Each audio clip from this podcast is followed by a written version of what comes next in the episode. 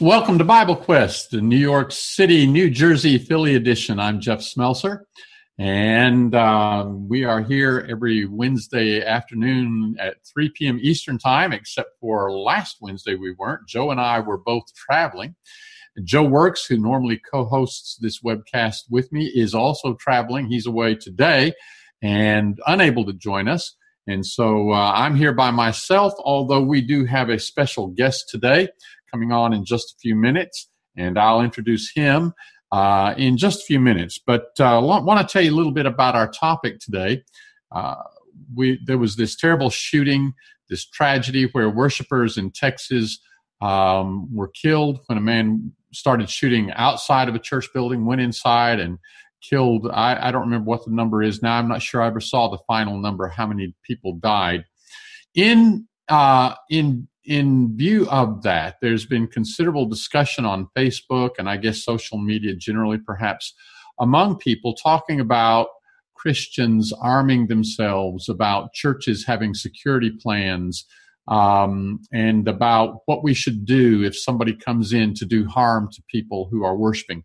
We want to talk a little bit about that from a biblical pers- perspective today, um, not just from a perspective of uh, uh, my personal safety, but let's try to talk about it from God's Word. I expect today is going to be a kind of a lively uh, discussion. I expect that we'll have a number of you who will want to participate.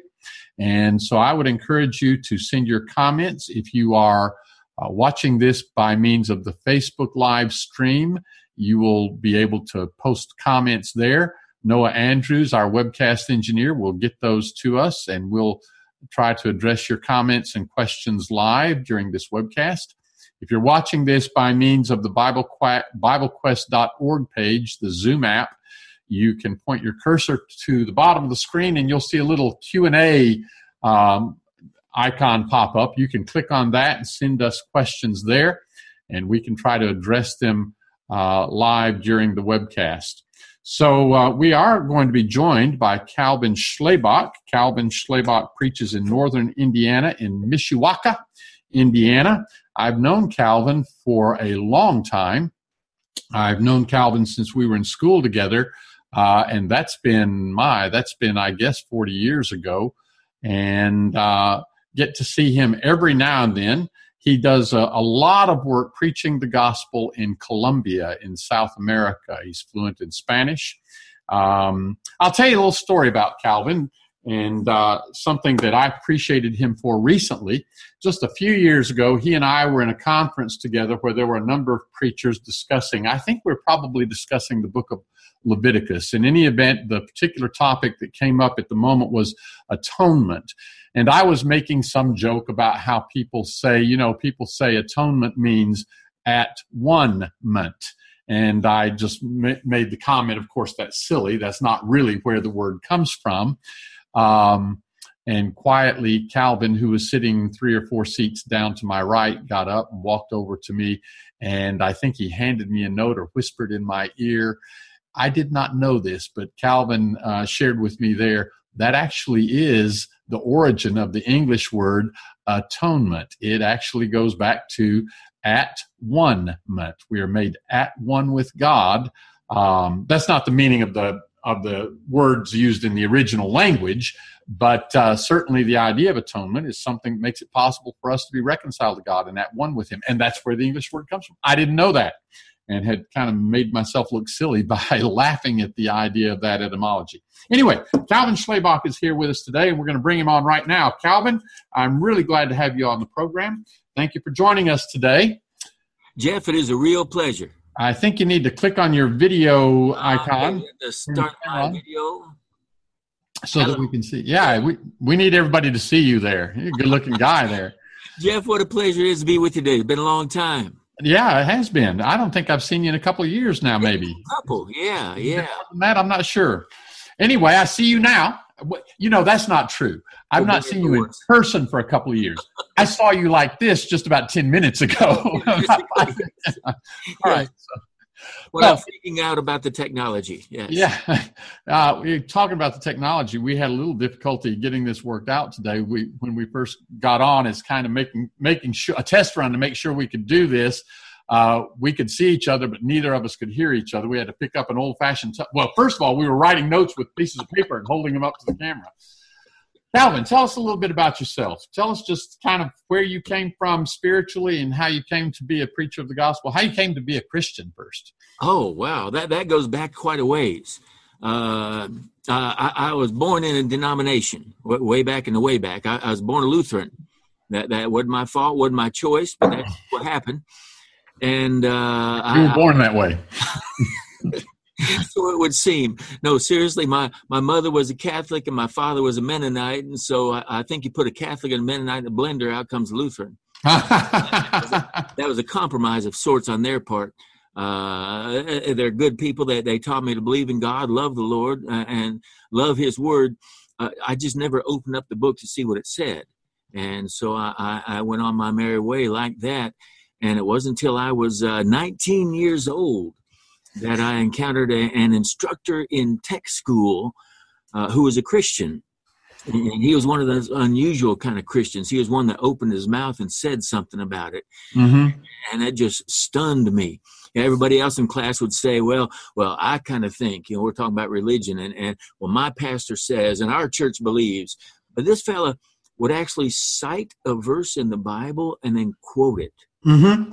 And I never heard anybody talk like that before in my life. Mm-hmm. I could argue with this other fellows, don't you kind of think? And that guy, as my pastor says, but I can't argue with the Bible.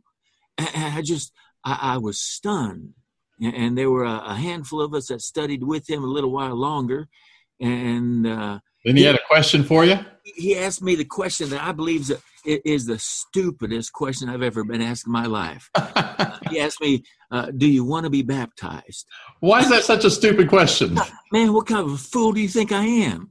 Now, you know, you've just shown me that that there is no baby sprinkling in the Bible. And, and therefore, my, my baby sprinkling baptism as a baby that that's that's nothing biblically.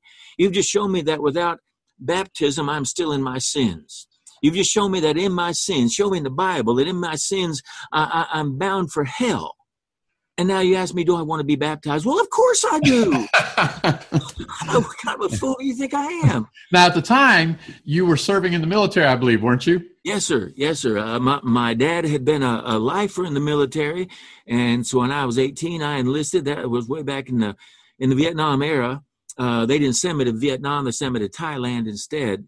But um, and you served, served four years. Air yes, Force? Sir. Yes, sir. Four years in the Air Force. Got an honorable discharge, just in case you've been hearing in the news recently about somebody getting a different kind of discharge. Well, that brings us to something that's been in the news recently. There was a this this shooter in Texas who did receive a dishonorable discharge.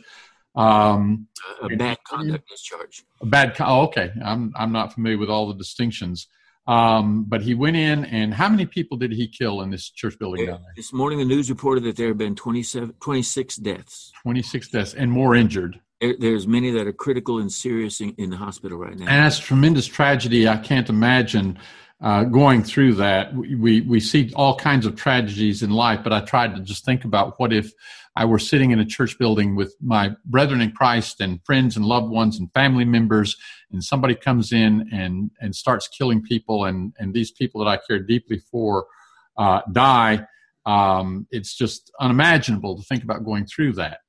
But uh, in in response to that, now there's been a lot of discussion um, about well, what should churches be doing in order to secure themselves. And much of that discussion has turned to um, Christians carrying guns so that they can defend uh, the congregants from somebody like that. Uh, I remember a few years ago, there were preachers whom, whom I know who were talking about uh, carrying weapons. In fact, one, if I recall, was saying he was thinking he needed to carry a weapon in case somebody came in to rob the collection, to take the money out of the collection plates. And he was going to be packing heat to make sure that didn't happen. So we'll get started today with that topic and whether what what does the Bible say our attitude should be, not just about somebody coming into the church building, but just about uh, being willing to take life in order to defend our own life or the lives of others. Cal, you have some thoughts. And by the way, let me encourage our viewers uh, right off the bat if you have something you want to say or you want us to be sure and discuss, some passage of scripture you want us to be sure and address, get it to the Facebook page. Our web in our web uh, webcast engineer Noah Andrews will get that to us uh, or get it to us through the Q and A uh, icon, and we'll try to get to your comment or question. Cal, where would you start to talk with people about this idea? Wow, uh, there are a thousand things come to mind. Uh, well, let me let me just ask you a specific question. Um, is it all important that I save my life in the threat of violence? You know what, Jeff? I, I hate to break the news to you, but you are going to leave this world dead. really? Die uh, sooner or later. Uh, it's inevitable, unless Jesus comes back first. And so, uh, yes, there's none of us getting out of here alive. Mm-hmm. And so the question is, uh, uh, how am I going to die? Am I going to die uh, killing other people, or, or am I going to die uh, without human blood staining my hands? Okay. Let, let me just point out you, you talked about my having traveled to Colombia. I think most people recognize that Colombia has long been considered one of the most dangerous, uh, most violent countries in the Western Hemisphere. With the drug cartels and all that down there. Cartels, they have a civil war that's been going on for 50 years. Mm-hmm. Uh, Are Christians involved? Do Christians get affected by that? they live there. Mm-hmm. Uh, there are large parts of the country that are controlled by the rebels, not by the government. Mm-hmm. And my coworker and I, we, we have gone and spent a long time in different parts of rebel-controlled territory. We go places where the police doesn't go, mm-hmm. where the army doesn't go, Navy, Coast Guard doesn't go. Uh, and uh, it, it's not not to sound uh, bragging or anything, but it, it's it's a fearless kind of thing. Uh, there, there's no need to be afraid. Uh, I have been to the Philippines a number of times to preach, uh, and especially the southern island of Mindanao, which is ISIS infested. And I have never once, in my few years on this planet, I have never once been in a situation where I wish I had a gun. What do you mean, no need to be afraid? What you said that just a moment ago. What do you mean by that? One time, there, uh, one of my early trips down there, a brother in church uh, had said, "Oh, oh, brother Calvin, you don't want to go there, man. Them people will kill you." Mm-hmm. And and uh, you know, the the day before there had been a shooting there in Cincinnati where I was living at that time. So people kill you anywhere. And, and I said to him, "Well, brother Bob, you're going to pray for me, aren't you?" And he said, "Oh yeah." And I said, "Well, then relax because my boss has some influence down there also." it, it's not just a North American God that we serve, it's a universal God. Either he's got the whole world in his hands or he doesn't. Well, doesn't God need a little help though, maybe, Cal? Don't you need to take a sidearm along? I mean, can you think you, you're just going to leave it up to God? Uh, one time, uh, I was on a bus that was hijacked by guys with guns. Uh, but that was in Ecuador, and everybody knows how safe Ecuador is. Uh, and, and uh, 40 passengers, give or take, four or five guys with guns. I am so thankful that no passenger on that bus had a gun. Uh huh. Because you, can you imagine? I mean, there's the middle of the night out in the mountains in no, middle of nowhere. Can you imagine people start blasting off their guns at one another in a situation like that? If it was, nobody got killed but my boss had it under control. The attitude that you're that you're describing, I see that attitude in Revelation the 12th chapter in Revelation, the 12th chapter, it talks about the establishment of the kingdom of Christ mm-hmm. and those who overcome because of the blood of the Lamb. And here's the language it's in verse 11. They overcame him because of the blood of the Lamb and because of the word of their testimony, and they loved not their life even unto death.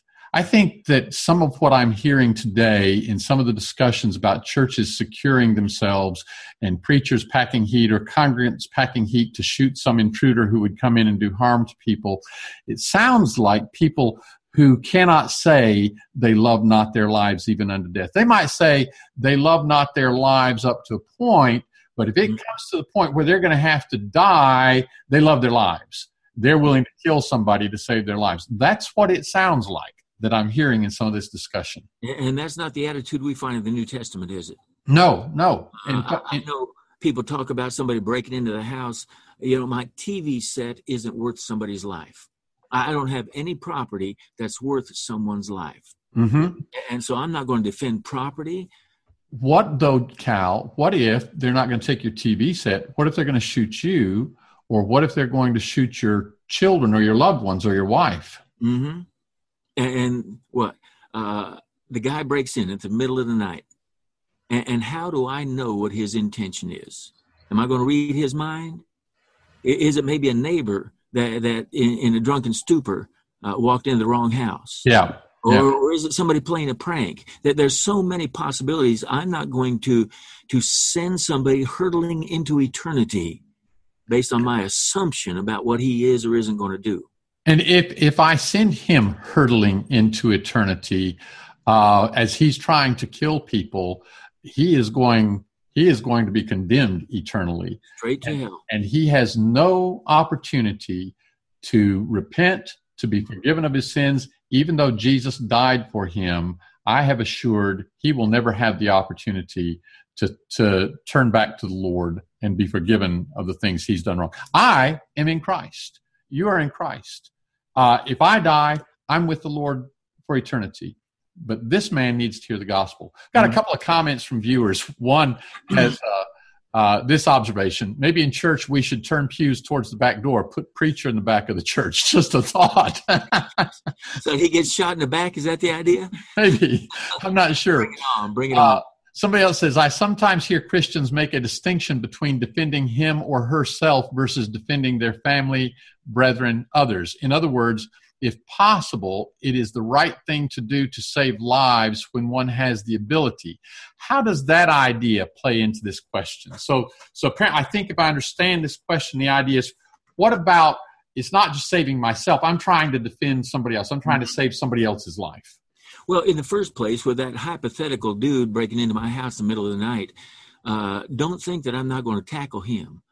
All right, I didn't play high school football for three years for nothing. There you go. So well, one thing I'm not going to do is pull out a shotgun and blow his head off. Right, right, right. You know what? I was thinking about this too, and I, I, agree. I will do what I can to stop this from happening. What this man is intent on doing, short of doing something that would be unloving. Now, somebody's definition of unloving is well, if you tackle him, that's not loving because he doesn't want you to tackle him. not, not every quarterback in football. yeah, doing the loving thing is not always doing what somebody else wants. It's right. what is good for somebody. Exactly. I, I spanked my children. I can tell you, most of the time I spanked them, they did not want me to. I can tell you thank you afterwards. But it, it was good for them. Yes. Uh, so, so there you go. Uh, we've got another viewer who's got who's calling attention to. We got we got a backlog of questions. We'll try to get to everybody's comments and yeah. questions here, but we've got a comment. Uh, Matthew chapter ten, verse twenty-eight. Randy says, "With this situation, I recall what Jesus said in Matthew ten twenty-eight, which is, uh, be not afraid of them that kill the body, but are not able to kill the soul, but rather fear him who is able to destroy both soul and body in hell." That's kind of to the point, isn't it? Well, that's what it's all about. And Jesus is talking to who? He's talking to his 12 that he's sending out. Who are going to be in danger. They're going to be in danger. They're going to be arrested. They're going to be beat up. They're going to be they're going to be traveling the highways when there's robbers out there. Mm-hmm. There's all kinds of bad situations. Uh, the, the point is, the Lord will be with them. I, I remember this passage somewhere about the Lord is my shepherd. Have you heard that one? Uh, vaguely sounds familiar. Uh, yeah. Something Everybody, about, we, we quote these passages all the time and then we don't apply them. Something in there about thy rod and thy staff, they comfort me. It doesn't say my Smith and my Wesson, they comfort me. Right, right. It says thy rod and thy, it's God that takes care of me. When, when I was on that bus that was hijacked, yeah. I knew who was in control. It wasn't the guys with the guns. It wasn't me. It was the boss. Yeah. My God was in control. And so I'm just going to write it out. So just kind of stepping back and looking at this big picture, we we need to get into the weeds here in a minute. We need to talk about all these passages of scripture that people bring up, like in Luke chapter 22, when Jesus tells his disciples to, to buy a sword and that kind of thing. We need to talk about that. But stepping back, big picture, Jesus was asked, What is the great commandment? And what did he say? Uh, when Jesus was reaching the end of oh, the great commandment, he said is to love God with all your heart, soul, mind, and strength. And the second greatest, love your neighbor as yourself. Yeah. And, and then, place in the Sermon on the Mount, when he's wrapping it up and drawing his conclusion in Matthew 7, verse 12, he says that you should treat other people the way you want to be treated. That's the sum of the law and the prophets. Mm-hmm, mm-hmm. Killing somebody is not how I want to be treated. I don't want you to kill me. And, and if you say killing somebody is a loving thing to do, then please don't love me. All right. yeah. So in Romans the 13th chapter, Paul quotes that statement Jesus made when he talked about the second greatest commandment. Mm-hmm. Uh, and he says, um, He that loves his neighbor has fulfilled the law. That's Romans 13 8. And then he says in verse 10, Love works no ill to his neighbor. Love, therefore, is the fulfillment of the law. If I kill somebody, I assume I'm killing somebody who's doing some evil, or why would I be killing him? If I'm killing somebody who's doing some evil, I don't know, I don't understand how that's not working ill to him. And if it's working ill, it's not love. Another translation says, Love does no harm to a neighbor. Okay. And that's kind of like harming him somewhat. Stephen uh, has a good question here, and uh, he says honest questions he's had people ask. Here's the question: going back to our our uh, idea of somebody breaking into your home, and you you played football, so you would tackle him. Um, Stephen says tackling him could cause him to fall and break his neck. Then you've killed him without a weapon. Where do you draw the distinction? Why are you defending yourself at all if you don't love your life? Honest questions I've had people ask. It's a good question. All right. Uh, excuse me just a second. Go right ahead. Go right ahead. Uh, if you've got something else to do there, we'll let you take your phone call. Uh, and, it, it's President Trump. I'm sorry. I'm going to have to take. He calls me all the time. I just, I just, come on, man. You're the president. what what, what uh, Stephen is asking there's a very good point. Uh, recognize this distinction. He's describing an accident that would happen. My tackling is intentional, but the breaking the neck is not what I intend. Right. anybody would expect ordinarily in a situation like that.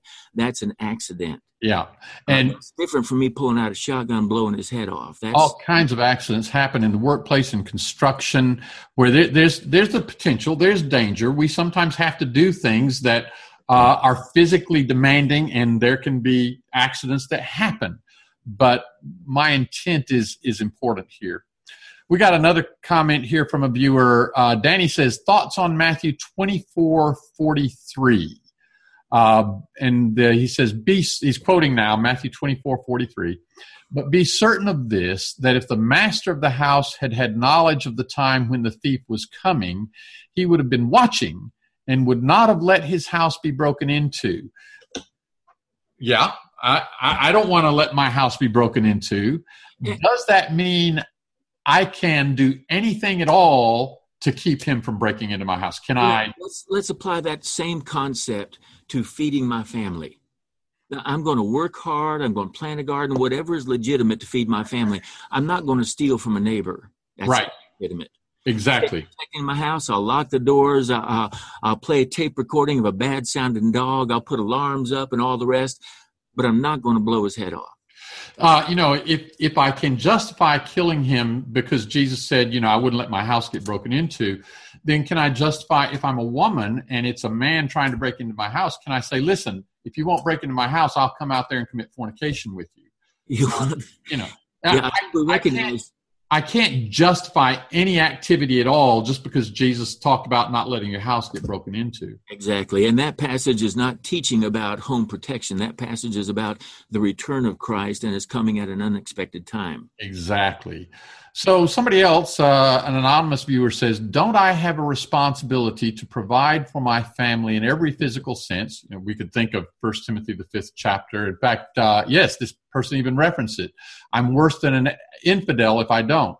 Would this include protecting them from physical harm? In the case in Texas, would I be neglecting that responsibility if I just did nothing? Well, again, nobody is suggesting just do nothing. Right. Uh, I'll lock the doors. I'll get an alarm system. If need be, I'll tackle him. Uh, I can even step in and take a bullet. and so there are a lot of things that are that are legitimate things that I can do. I won't do an illegitimate thing. And one thing I'll tell you this: this this thought has crossed my mind. I want my children. Not only do I want to protect my children from physical harm, I want to. I want my children to grow up seeing me live an exemplary life where I put God's things first and I obey God's will. And I don't want them to see the example of somebody who compromises, who does that which God's word condemns when the going gets rough. Mm-hmm. So if that means I lose my life, um, if that means they lo- lose their lives, uh, if, if I have trained them the way they ought to be so that they're in Christ, they're with the Lord. Uh, and, and, one point that we can't ignore, and nobody's bringing up, Jesus commands us to love our enemies. This guy, obviously, the, the hypothetical thief or whatever, is an enemy of sorts. Yep. My command isn't kill the enemy; it's to love the enemy, and there's no getting around that. We got another good question. This one goes to the one about Jesus telling his disciples to buy a sword. This is in Luke chapter 22. And and uh, Cal, I'm just going to let you take this one. It starts in Luke 22. The context does about verse 35. I'll mm-hmm. set it up. This is when Jesus is the night before he is crucified. He's um, giving some instructions to his 12. I guess not Judas. Judas is not there by now. I think. Um, go ahead, take tackle this. Right. tackle it. but don't shoot it. Just tackle it. uh, in the instruction that he gives, he compares the instructions he gave them earlier in the, the limited commission. And now he compares, he says, but now, uh, verse 36, whoever has a money belt is to take it along. Likewise, also a bag. And whoever has no sword is to sell his coat and buy one. So there's a, a, command. Now, right. And so people say, there you have the justification for using lethal force. Jesus said, go buy a sword. Kill him. No, no, no. Uh, let, let, me make three points about this. Okay. Number one, uh, when Peter, shortly after this, uses a sword in defense of Jesus, the most innocent one ever, in the most unjust event ever in history, right? Jesus doesn't praise him, Jesus rebukes him. How odd after Jesus had just said to buy a sword. He not only rebukes him, but he rebukes him and says, All those who take the sword will die by the sword. That's in Matthew's account all those who take the sword. So he's not just telling Peter, I got to be arrested. He's making a broad, sweeping application to all those who take the sword. So the question then is Is Jesus speaking here literally or figuratively? When he says buy a sword. When he says buy a sword. When the disciples respond, these slow witted disciples, because they're slow to catch on, when they respond by holding up, Here, Lord, here are two. Yeah. Uh, and Jesus says, Enough.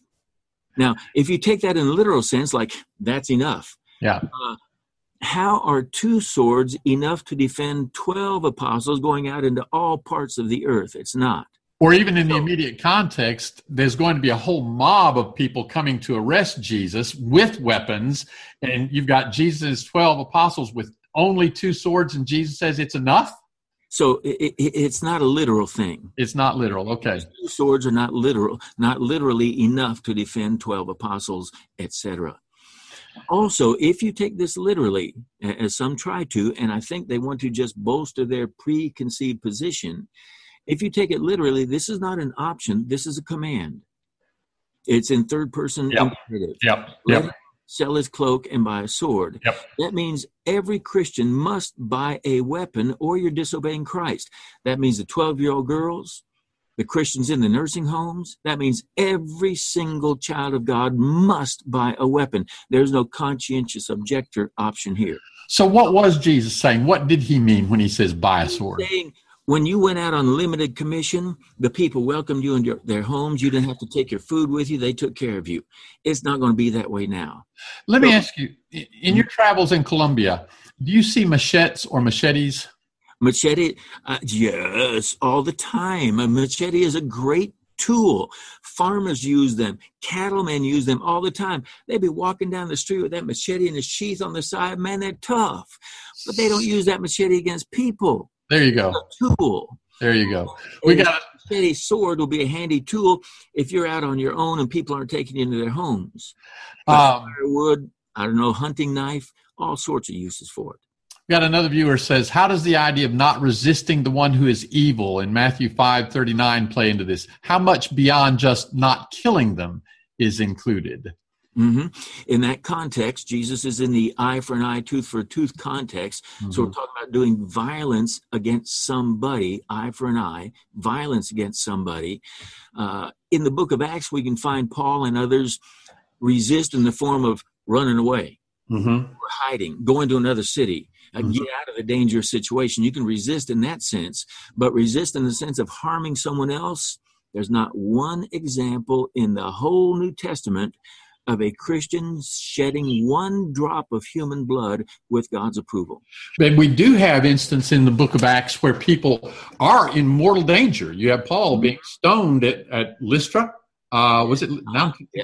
yeah. Lystra and, and Iconium, yes. And, and nearly to death. Stephen is stoned, and, and you remember the part there where he picks up the stones and starts throwing them back at the fellows, right? I didn't remember that part. oh, wait. Maybe he didn't. I don't think he did. Dan, uh, we've got a viewer. Dan says, asks this. So when you wake up to an intruder in your house, there could be a second. For, there could be a second, for all you know, mm-hmm. and you and you could be killed, and unthinkable things could be done to your wife and daughter because you did not protect them. Do their lives not matter in the scheme of protection? Should you just allow the potential for those men to do those things? Mm-hmm. It has to be recognized that the man can overpower you and intend to leave no witnesses. Well, uh, what you're saying is there's bad people out there? I agree. And they do bad things to good people? I agree. Jesus gave instructions to the 12 in Matthew chapter 10, I think it's verse 16 or verse 26. And he said, I send you out as sheep in the midst of wolves. Sheep are 100% vulnerable. They're not a threat to anybody. I'm sending you out as sheep in the midst of wolves. Be shrewd as serpents, he says, and be harmless as doves. That's his instruction. I accept that.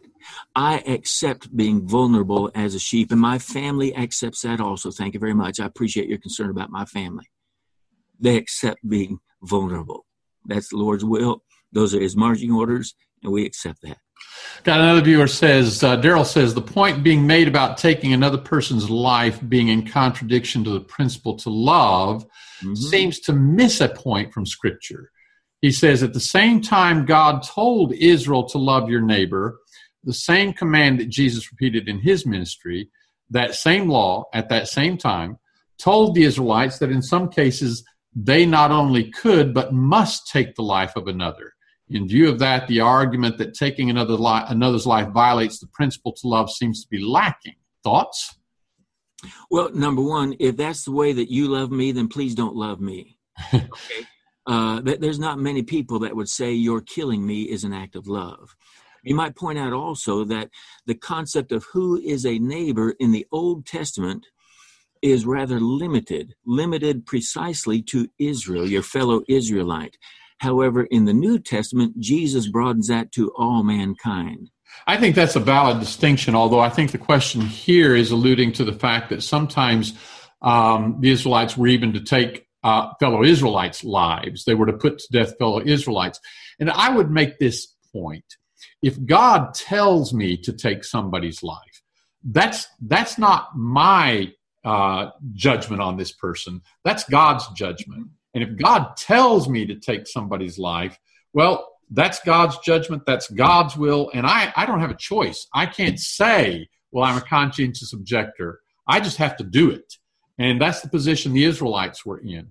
The problem that we have when we try to bring that over today to us is we cannot establish where God has told us take this person's life. In this situation, you kill that person. If this person does this, you kill him. We don't have that. We don't have that. And so, if you take away all the commands to love, to treat others the way you want to be treated, because again, killing that fella isn't the way I want him to treat me. If you take away all those commands, then I'm left with the question well, what's to keep you then? What's wrong with you then just up and killing somebody for no good reason? Yeah.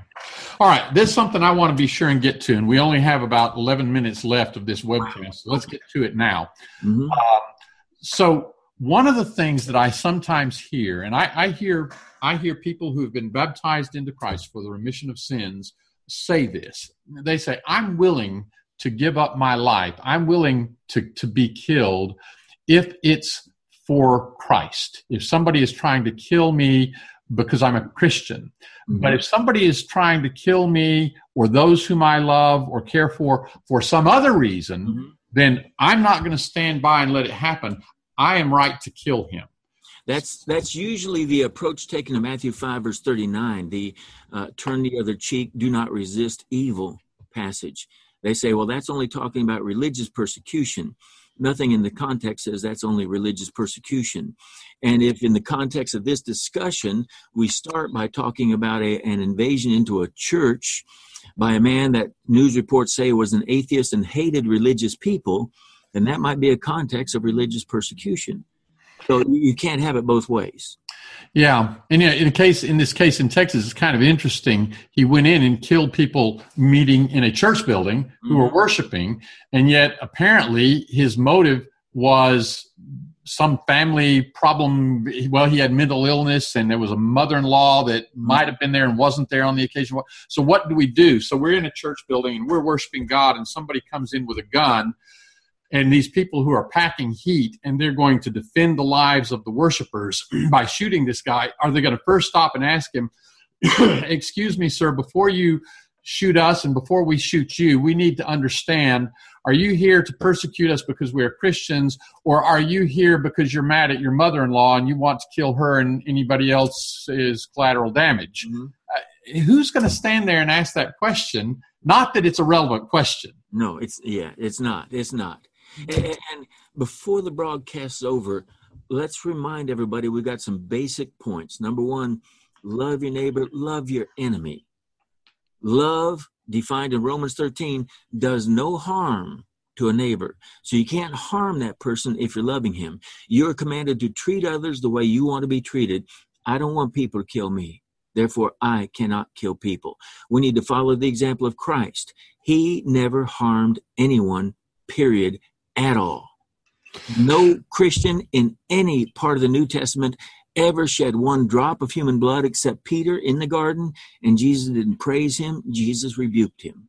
I got something I want to run by you, and I'm not sure you can shoot this down if you don't think this is valid, but it's in First Peter the fourth chapter, and I think this is a passage some people have in mind when they make a distinction between using lethal force when I'm not being persecuted as a Christian, but not using lethal force if I am being persecuted, persecuted as a Christian. And the, and the passage is in First Peter the fourth chapter and verse 14, and I'll read verses 14 through 16. If you are reproached for the name of Christ, blessed are you. Mm-hmm. The Spirit of glory and the Spirit of God rests upon you. For let none of you suffer as a murderer or a thief or an evildoer or as a meddler in other men's matters. But if a man suffer as a Christian, let him not be ashamed, but let him glorify God in this name. and so I think some people read that or think of that passage and they think, well, that means if I suffer as a Christian, uh, that means I'm I'm being attacked because I'm a Christian. I got a couple of thoughts about that. In one sense, anytime I accept any suffering at all by doing what is right rather than responding in a wrong way, mm-hmm. I am suffering as a Christian. Amen. It doesn't matter what his intention is. Uh, I, I sometimes preach a lesson where I talk about um, the the spiritual forces that are at work in this world and the principalities and the powers. There are good forces. There's uh, Hebrews 1.14 that says angels are ministers uh, for the sake of them that shall inherit salvation. Uh, the devil has his entities working on his behalf.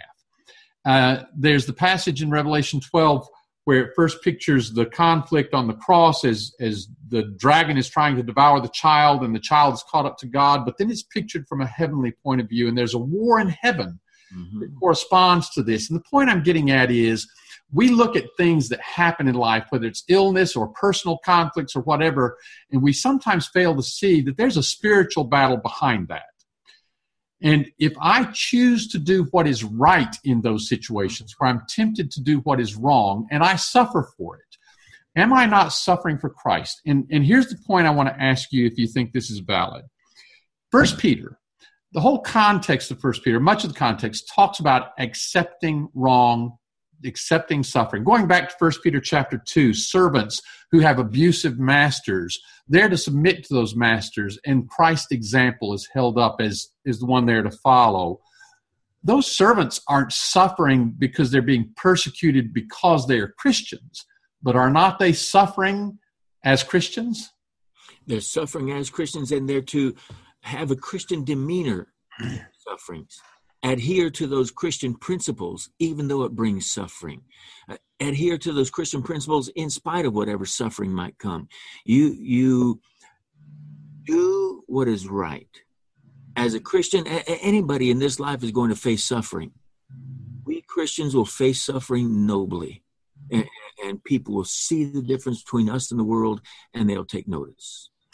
One of our viewers sends this comment. Uh, Deborah says, "Self defense is not murder."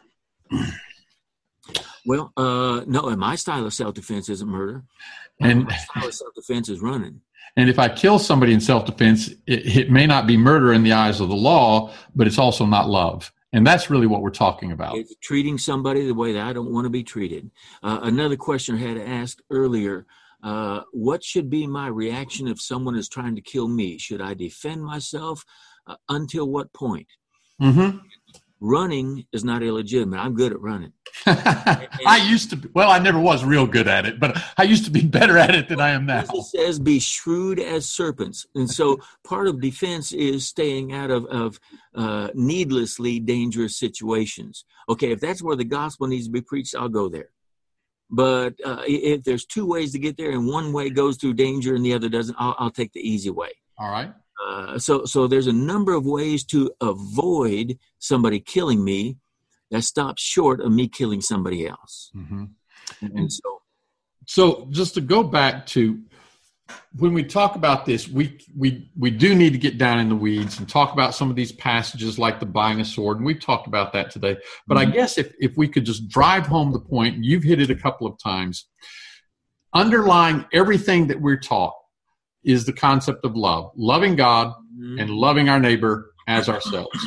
And in the New Testament, our neighbor is is anyone. Mm-hmm. Uh, and I look at this individual who's coming in to do me harm, and I can either prioritize my personal desire to continue living on this earth, mm-hmm. which shouldn't be my ultimate desire if I love not my life even unto death. But if I'm if I'm failing to get that in my head and I I can either prioritize my personal desire to live longer on this earth, or I can prioritize his well being, which is I, have destroyed his well being if I kill him and, and thus make sure he goes to hell. Take away his possibility of salvation. It's, it's kind of the question am I going to be selfless or selfish? Um, and we, we have that bottom line. Jesus said, All those who take the sword will die by the sword. So we've got a viewer named Jack who's Self- I'm sorry. Go ahead. Finish your point. People can talk about self defense and all the rest. Jesus still says, "All those who take the sword will die by the sword." Mm-hmm. Jack says, if you want to be consistent, you cannot tackle the intruder. You can only tell him about God or flee. Also, your view would make it to where it is a sin for a Christian to serve in the military or be a police officer, etc. I want you to speak to this last part especially because you were in this situation. Yes, I was. I was in the military the the first part, I'm going to just go back to again. No, it's not inconsistent to say I would tackle the intruder any more than it's inconsistent to say I'll spank my child. I, I can love my child and spank him. That's going to do him good. I can tackle that intruder and prevent him from doing something that's going to ruin the rest of his life, and I'm doing him good. Gospel and obeys it, he'll thank me for tackling. Him. He will. He will. But all right, is it possible for a Christian to serve in the military. You were in that situation. I was, yes, I was. And, and, I know that our time is short. We got two minutes? Yeah. Okay. Uh, I'll just say I'll resort to that passage. There's a thousand passages. I'll go back to the passage where Jesus says, All those who take the sword will die by the sword. Tertullian, a very, very early Christian, I think second century, maybe third, uh, he said, With that statement, Jesus unbelted every soldier. Now, let me throw this question to you because here's the way I, I think about this. I cannot, whether it's as a soldier or as a police officer, whatever, I can't kill somebody. But if I'm already in the military, when I mm-hmm. become a Christian, as you were, if I can find some way to continue to serve without doing something that would be sinful, um, I may get out as soon as I could. Yeah, but that's exactly what happened with me. I, I, I had the, the quandary. I had already sworn an oath to serve yeah. for four years, mm-hmm. so I can't just quit one day. Yeah. Uh, but now my boss tells me I can't go killing people, and so I at that time the military wasn't us was not actively involved in any warfare anywhere. So my very young and immature way of resolving that was as long as we stay out of any killing action any wars i'll go ahead and finish my oath my term mm-hmm. fixing electronic equipment which wasn't actively killing anybody yeah. All right. Well, listen, Cal, thanks for joining us today. Really appreciate it having you on. Thanks for everybody who sent us comments and questions. We're out of time, but we'll look forward to seeing you next week at 3 p.m. Eastern Time. Been a real pleasure. Thank you, Jeff.